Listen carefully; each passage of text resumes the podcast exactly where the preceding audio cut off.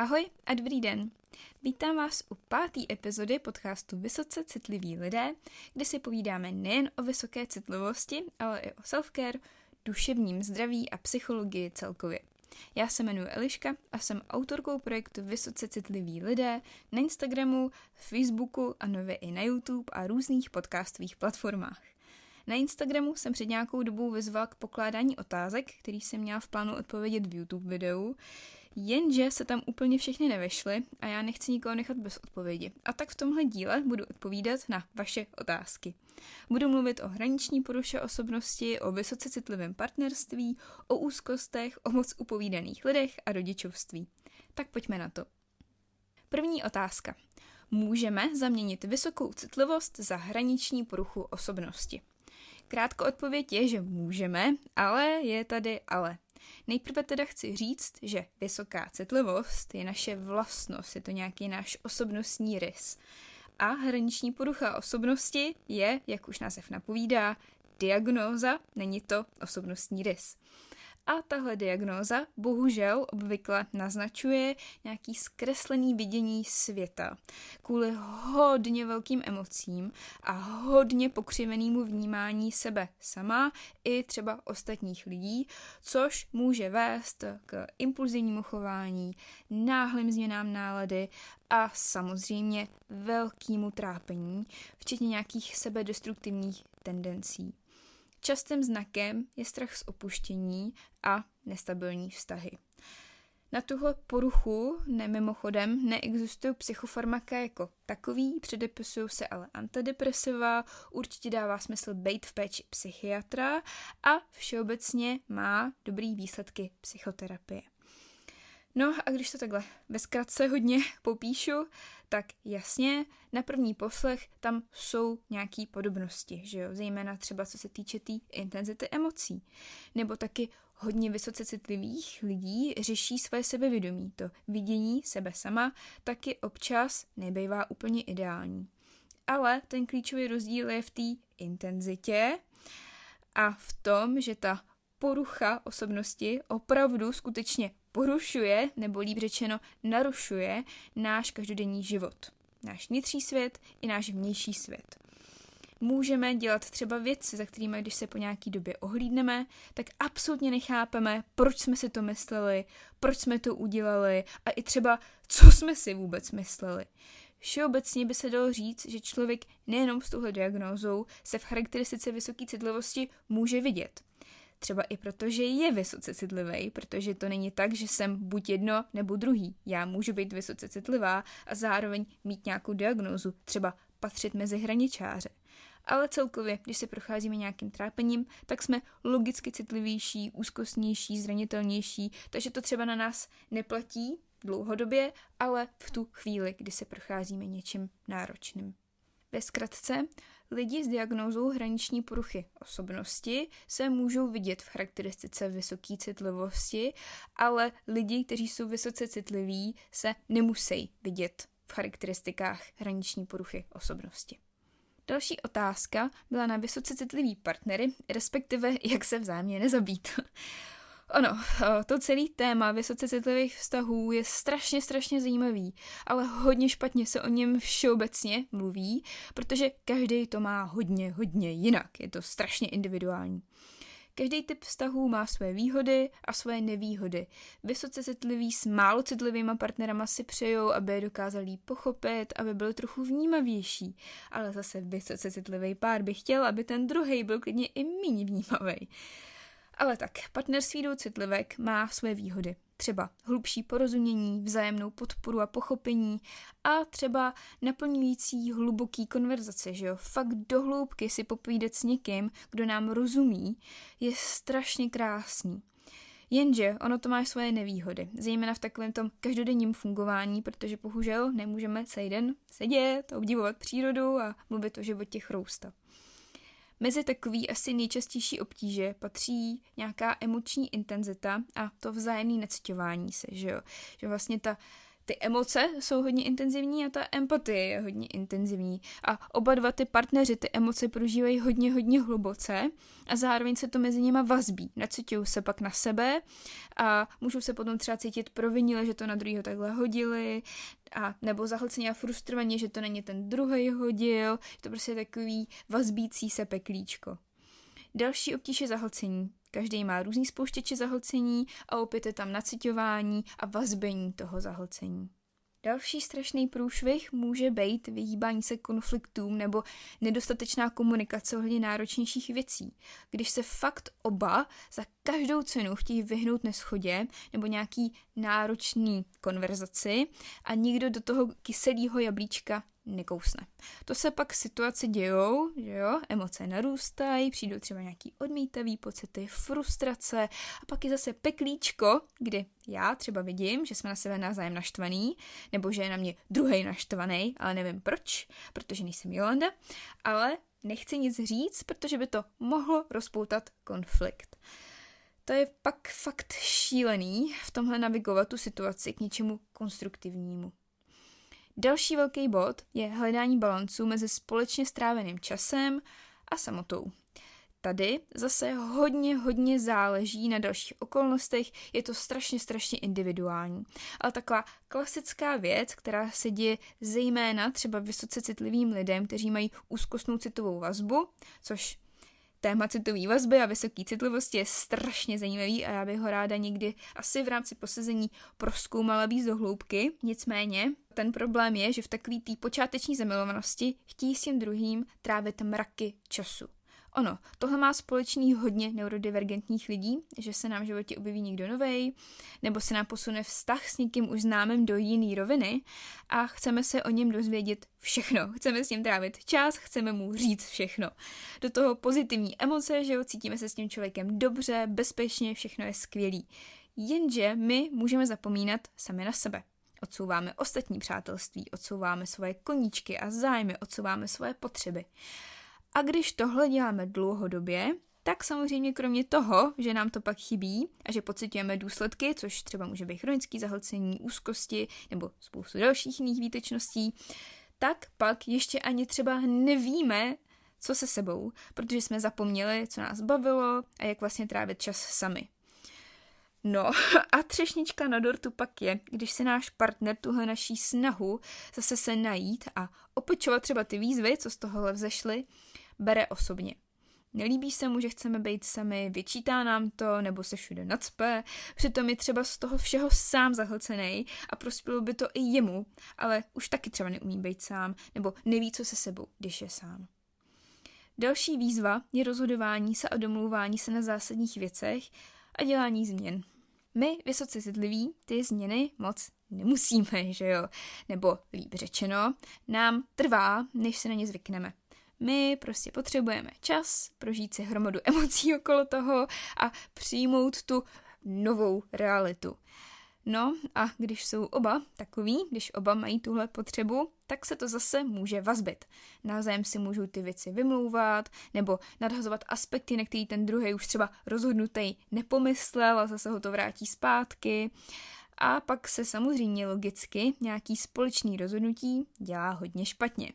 Samozřejmě ne v každém případě, není to tak u každého a není to tak vždycky. Další věc je zapomínání sám na sebe pro toho druhého člověka a poslední, co ještě chci zmínit, je tlak zvenčí, kdy třeba těm dvěma to nějak vyhovuje, ale všichni ostatní mají potřebu to kritizovat nebo mít poznámky, protože to není obvyklý nebo protože oni sami to mají jinak. Může to být třeba způsob, jak vychovávají děti, jestli vůbec děti mají a kolik jich mají, jaký mají životní styl, ale můžou to být i maličkosti. Je teda důležitý rozeznat, jaký výzvy v tom vztahu řešíme. Ono, občas je to takový hodně abstraktní a nekonkrétní. Takový to, no prostě mě na nervy už jenom tím, jak dýchá. Dobrý, ale to může mít strašně moc příčin. A když nedám prostor tomu je najít, tak to neopečuju nikdy. Štve mě, že mám na sebe málo času, štve mě, že mám dojem, že mě neposlouchá, necítím se podporovaná nebo podporovaný, necítím se vyslyšená nebo vyslyšenej, jsem zahlcená nebo zahlcenej, protože toho mám moc a já se tady tu frustraci a ten třeba pocit bezmoci tak nějak jako vybíjím na tom partnerovi, viním ho za to, ačkoliv třeba tam ta vina reálně není a tak dál. Hele, je tam toho strašně moc a to sebepoznávání se je klíčový. No a pak taky samozřejmě otevřená komunikace. Opravdu využít toho vzájemného porozumění a těch hlubokých konverzací k řešení těchto věcí a k hledání kompromisů. Je třeba, aby tomu byly oba dva nakloněný a aby oba dva byli připravený na třeba těžší rozmluvu, takže i o tomhle mluvit a dávat si pozor. Určitě doporučím omrknout knížku Nenásilný komunikace, která se přímo věnuje tomu, jak komunikovat s lidma laskavě, ale asertivně. Teda, že mluvím o tom, co mě trápí a co potřebuju, nenásilně a za sebe. Ale brutálně důležitá v tom je týmová práce, aby oba dva chtěli, aby oba dva na sobě pracovali, poznávali se a objevovali. Jeden to prostě nezvládne utáhnout sám. Ono se říká, že starýho psa novým kouskům nenaučíš. Když nebude chtít. Další otázka je, jak se zachovat při úzkosti. Já se tématu úzkostí věnuju na profilu poměrně dost. Najdete tam v průvodcích hromadu příspěvků, takže doporučuji to omrknout. Je tam vyloženě průvodce zaměřený na úzkosti. Taky na e-shop.vysocecitliví.cz je k dispozici záznam posezení nad úzkostí, kde jdu víc do hloubky, koukám se na úzkost z pohledu vysoké citlivosti. A mimochodem 13. a 23. září budu mluvit na posezení o zvládacích mechanismech, takže určitě doporučuji i tohle, bude tam spoustu rad a technik, jak zvládat takové věci, jako je stres, úzkost, zahlcení a další chuťovky. Pokud tenhle podcast posloucháte po září, potom 23. září, tak už je pravděpodobně k dispozici záznam. Všeobecně, ve zkratce se tomuhle tématu pověnovat jde jenom špatně, jenom stuha. A navíc je to strašně individuální. Co zabírá jednomu, nemusí zabírat druhýmu. Mě osobně zabrala psychoterapie, v mém případě šlo o kognitivně behaviorální terapii, kde jsme mimo jiný využívali i mindfulness technik a meditace a práce s dechem.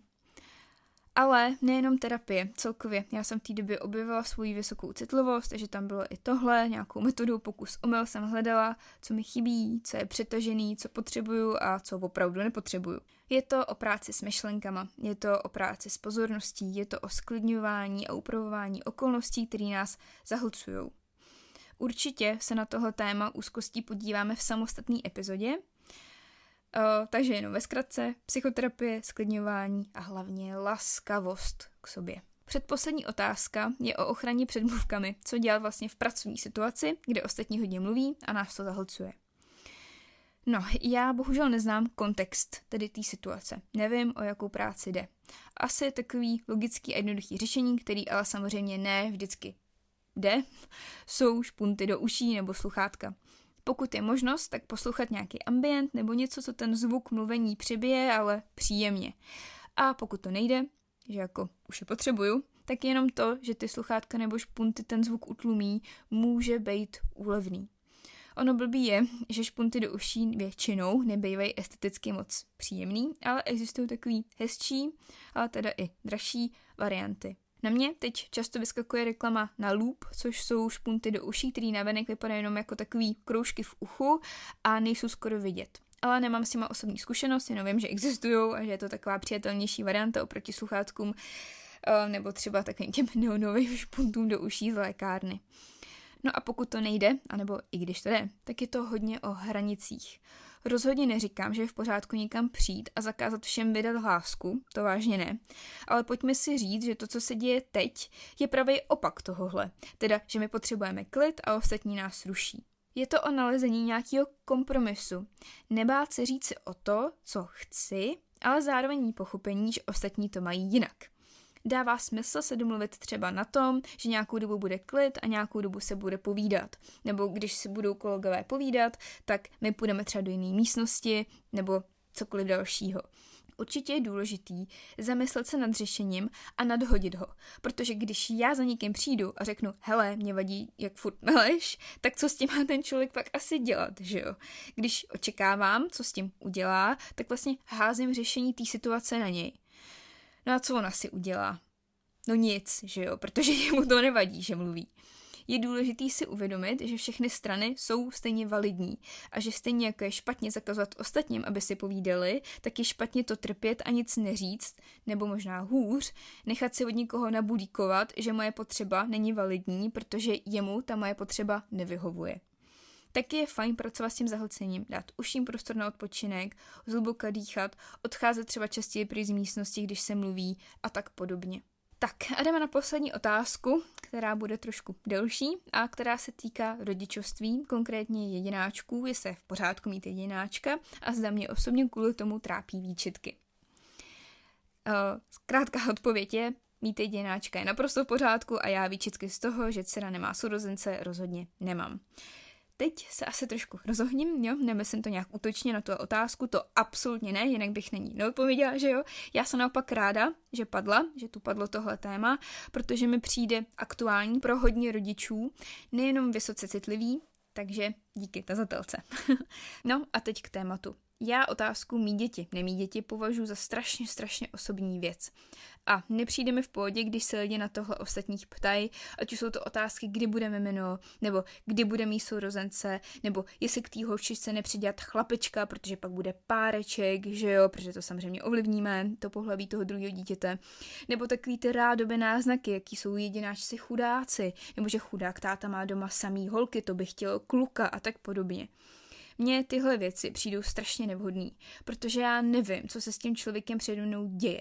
Třeba má zdravotní problém, třeba děti mít nemůže, ale moc by je chtěl, třeba je nechce, třeba má obtíže s duševním zdravím, třeba má trauma po prvním dítěti, třeba ten vztah, co má, prochází nějakou krizí, třeba se o dítě snaží, ale nejde to, třeba už to dítě čeká, ale zatím to nechce troubit do světa, protože je moc brzo, nebo třeba prochází potratem.